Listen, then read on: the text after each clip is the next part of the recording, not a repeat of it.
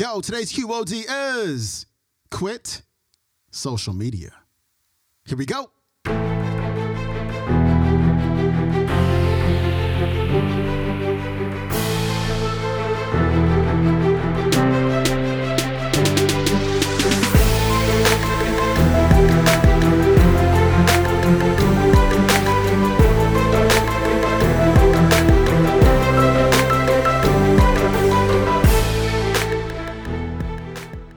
Welcome back to the Quote of the Day Show. I'm your host, Sean Croxton of SeanCroxton.com. We got Cal Newport, author of Deep Work, on the show today, and he's going to encourage you to quit social media. Now, I know quitting social media is like, it sounds so extreme. And if you don't want to do it, that's all good. But what I'm going to encourage you to do is to, number one, consider your social media habits. Just think about it. How much how much time do you spend every day on social media? Number 2, how does social media make you feel? Does social media make you feel happy? The number 3, I want you to consider taking a week off from social media. Maybe 2 weeks off, maybe 3 weeks off. By the time you hear this, I will have been off of Instagram for 3 weeks. So I have not posted by the time you hear this for three weeks. I go in there every couple of days to check my direct messages, but that's that's it. And let me tell you, because I'm in the end of my second week as of this recording, I feel so much better. I feel more mentally healthy, um, which is interesting. And it's like hours got added to the day. It's a trip.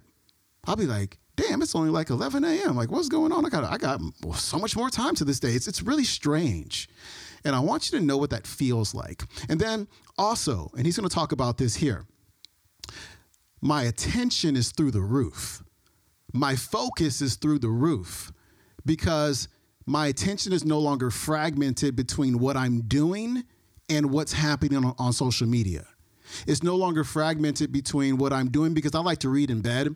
And one other thing that I did recently when I got off social media is actually I turned off my cable TV, but then like five days later, I was like, I want to watch the Warriors game. So I got YouTube TV. However, I took the TV out of my bedroom because I like to read in bed. And when the TV was in my room, it would be on. And so I'm reading, I'm kind of looking at the TV, I'm reading, I'm kind of looking at the TV, I'm just kind of going back and forth. But now it's just like no TV in the room, focused. And I'm just banging out tons of reading because my attention is locked in. I think the statistic is something like when you're distracted, it takes 23 minutes for you to regain the focus that you had before you were distracted. Is so you can just get really locked in when you eliminate the TV and when you eliminate the social media. So I challenge you to try this for seven days so you know how it's going to feel. Now, I know you have objections. And I know you're probably thinking, like, Sean, how are you going to run your business without social media?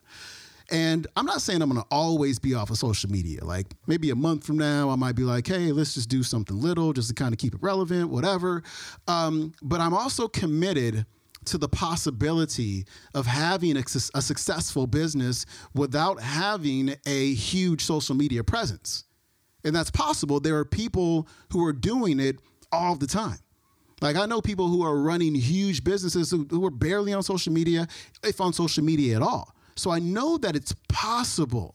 So I think we're kind of like in this beliefs, you know, this belief system that you need social media to have a successful business. And I challenge that because if there are exceptions, then it's just a belief, it's not a fact.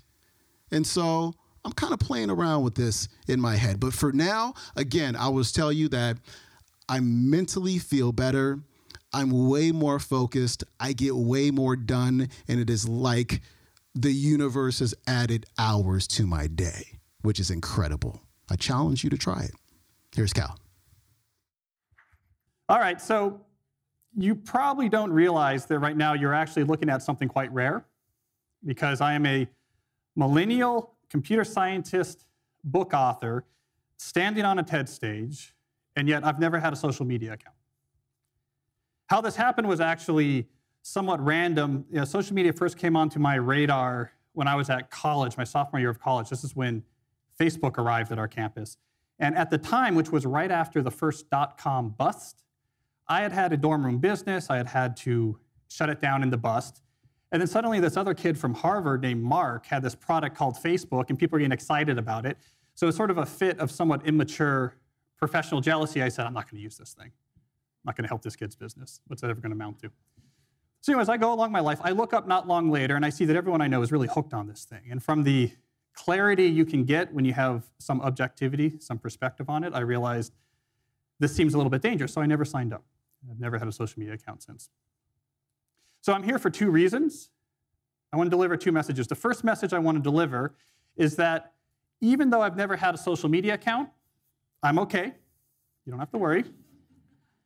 It turns out I still have friends I still know what's going on in the world. As a computer scientist, I still collaborate with people all around the world. I'm still regularly exposed serendipitously to interesting ideas, and I rarely describe myself as lacking in entertainment options. So I've been okay, but I'd go even farther. I'd go even farther and say, not only am I okay without social media, but I think I'm actually better off. I think I'm happier. I think I find more sustainability in my life, and I think I've been more successful professionally because I don't use social media. So, my second goal here on stage is to try to convince more of you to believe the same thing. To see if I could actually convince more of you that you too would be better off if you quit social media. So, if the theme of this TEDx event is future tense, I guess in other words, this would be my vision of the future, would be one in which fewer people actually use social media.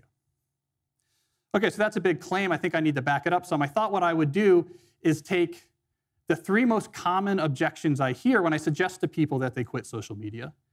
And then for each of these objections, I'll try to defuse the hype and see if I can actually push in some more reality. So, this is the first most common objection I hear. That's not a hermit, that's actually a hipster web developer down from 8th Street. I'm not sure. hipster or hermit, sometimes it's hard to tell.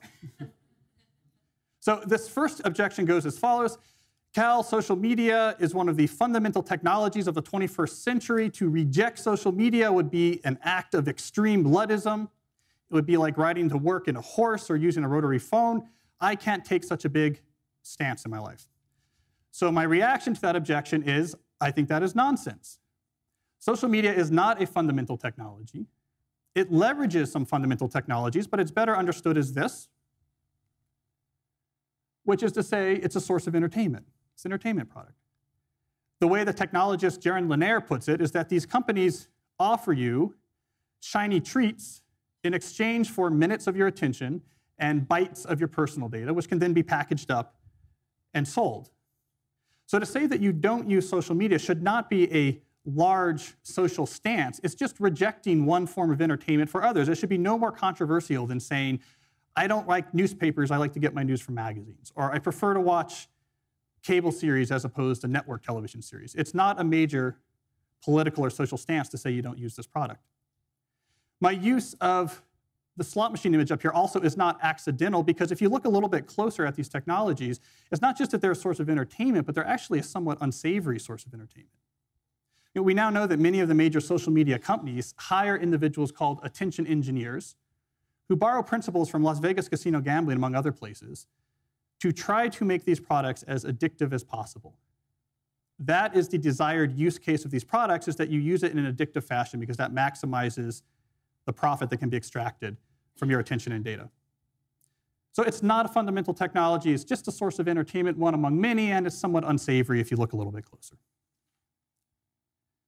So here's the second common objection I hear when I suggest that people quit social media. The objection goes as follows Cal, I can't quit social media because it is vital to my success in the 21st century economy. If I do not have a well cultivated social media brand, people won't know who I am, people won't be able to find me, opportunities won't come my way, and I will effectively disappear from the economy. So, again, my reaction is once again, this objection also is nonsense. So, I recently published this book that draws on multiple different strands of evidence to make the point that in a competitive 21st century economy, what the market values is the ability to produce things that are rare and are valuable.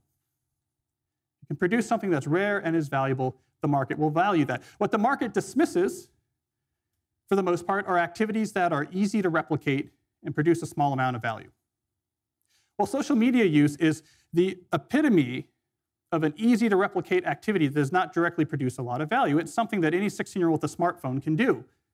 By definition, the market is not going to give a lot of value to those behaviors. It's instead going to reward the deep, concentrated work required to build real skills and to apply those skills to produce things like a craftsman that are rare and that are valuable. To put it another way, if you can write an elegant algorithm, if you can write a legal brief that can change a case, if you can write a thousand words of prose that's going to fixate a reader right to the end, if you can look at a sea of ambiguous data and apply statistics and pull out insights that could transform a whole business strategy, if you can do these type of activities which require deep work that produce outcomes that are rare and valuable, people will find you. You will be able to write your own ticket. You will be able to build the foundation of a very meaningful and successful professional life, regardless of how many Instagram followers you have. So, this is the third common objection I hear when I suggest to people that they quit social media. And in some sense, I think it might be one of the most important. So, this objection goes as follows Cal, maybe I agree with you. Maybe you're right. It's not a fundamental technology. Maybe using social media is not at the core of my professional success. But you know what? It's harmless. I have some fun on it. Weird Twitter is funny. I don't even really use it that much. I'm a first adopter. It's just kind of interesting to try it out. And, and maybe I might miss out on something if I don't use it. What's the harm? So again, I look back and I say, this objection also is nonsense. In this case, what it misses is what I think is a very important reality that we need to talk about more frankly, which is that social media brings with it multiple, well documented, significant harms. And we actually have to confront these harms head on when trying to make decisions about whether or not we embrace this technology and let it into our lives. So, one of these harms that we know this technology brings has to do with your professional success. So, I just argued before that the ability to focus intensely to produce things that are rare and valuable, to hone skills that the marketplace values, that this is what's going to matter in our economy. But right before that, I argued that social media tools are designed to be addictive. The actual design, desired use case of these tools is that you fragment your attention as much as possible throughout your waking hours. That's how these tools are designed to use. Well, we have a growing amount of research which tells us that if you spend large portions of your day in a state of fragmented attention, so large portions of your day where you're constantly breaking up your attention, to take a quick glance, do a just check, let me just quickly look at Instagram, that this can permanently reduce your capacity for concentration. In other words, you could permanently reduce your capacity to do exactly the type of deep effort that we're finding to be more and more necessary in an increasingly competitive economy. So, social media use is not harmless, it can actually have a significant negative impact on your ability to thrive in the economy. I am especially worried about this when we look at the younger generation coming up, which is the most saturated in this technology. If you lose your ability to sustain concentration, you're going to become less and less relevant to this economy. There's also psychological harms that are well documented that social media brings that we do need to address. So we know from the research literature that the more you use social media, the more likely you are to feel lonely or isolated. We know that the constant exposure to your friends' carefully curated positive portrayals of their life can leave you to feel inadequate and can increase rates of depression. And something I think we're going to be hearing more about in the near future is that there's a fundamental mismatch between the way our brains are wired and this behavior of exposing yourself to stimuli with intermittent rewards throughout all of your waking hours. So it's one thing to spend a couple hours at the slot machine in Las Vegas, but if you bring a slot machine with you and you pull that handle all day long from when you wake up to when you go to bed, we're not wired from it. It short circuits the brain, and we're starting to find that it has actual cognitive consequences, one of them being this sort of pervasive background hum of anxiety. Now, the canary in the coal mine for this issue is actually college campuses. If you talk to mental health experts on college campuses, they'll tell you. Along with the rise of ubiquitous smartphone use and social media use among the students on the campus came an explosion of anxiety related disorders on those campuses. So that's the canary in the coal mine. This type of behavior is a mismatch for our brain wiring. It can make you feel miserable. So there's real cost to social media use, which means when you're trying to decide, should I use this or not, saying it's harmless is not enough. You actually have to identify a significantly positive, clear benefit that can outweigh these potential, completely non trivial harms. So people often ask, okay, but what is life like without social media? That can actually be a little bit scary to think about. What I found from people I know who've gone through this process, there can be a few weeks that are difficult. It actually is like a true detox process. The first two weeks can be uncomfortable. You feel a little bit anxious, you feel like you're missing a limb. But after that, things settle down, and actually, life after social media can be quite positive. There's two things I can report back to you from the world of no social media use. First, it can be quite productive. Be quite productive. So I'm a professor at a research institution. I've written five books. I rarely work past 5 p.m. on the weekday. Part of the way I'm trying to able to pull that off is because it turns out if you treat your attention with respect, so you don't fragment it, you allow it to stay whole, you, you preserve your ability to concentrate. When it comes time to work, you can actually do one thing after another and do it with intensity. And intensity can be traded for time. It's surprising how much you can get done in an eight hour day if you're able to give each thing intense concentration after another. Something else I can report back from life without social media is that outside of work, things can be quite peaceful. So I often joke I'd be very comfortable being a 1930s farmer because if you look at my leisure time, I read newspaper while the sun comes up. I listen to baseball on the radio. I, honest to God, sit in a leather chair and read hardcover books at night after my kids go to bed. It sounds old fashioned, but I'll tell you, they were onto something back then. It's actually a restorative, very peaceful way to actually spend your time out of work. You don't have the constant hum of stimuli and the background hum of anxiety that comes along with that. So life without social media is really not so bad. So we pulled together these threads, and you see my full argument for why I think not everyone, but certainly much more people than right now use social media. Much more people should not be using social media. And that's because we can first, to summarize, discard with the main concerns that somehow it's a fundamental technology you have to use. Nonsense. It's a slot machine in your phone. We can discard with this notion that you're not going to get a job if you don't use social media. Nonsense. Anything a 16 year old with a smartphone can do is not going to be what the market rewards. And then I emphasize the point that there's real harms with it. So it's not just harmless. You really would have to have a significant benefit before you would actually say this trade off is worth it. And finally, I noted that life without social media, there's real positives associated with it. So I'm hoping that when many of you actually go through this same calculus, you'll at least consider the perspective I'm making right now, which is many more people would be much better off if they didn't use this technology. Now, of course, some of you might disagree. Some of you might have scathing but accurate critiques of me and my points. And of course, I welcome all negative feedback. I just ask that you direct your comments towards Twitter. Thank you. All right, that was Cal Newport. His website is calnewport.com. I highly recommend his book, Deep Work. If you want to become more productive, read that book again. It is called Deep Work. You can watch today's talk on YouTube. It is called Quit Social Media, Dr. Cal Newport, TEDx Tysons. All right, that is it for me. You have a lovely weekend, and I will see you on Monday. Peace.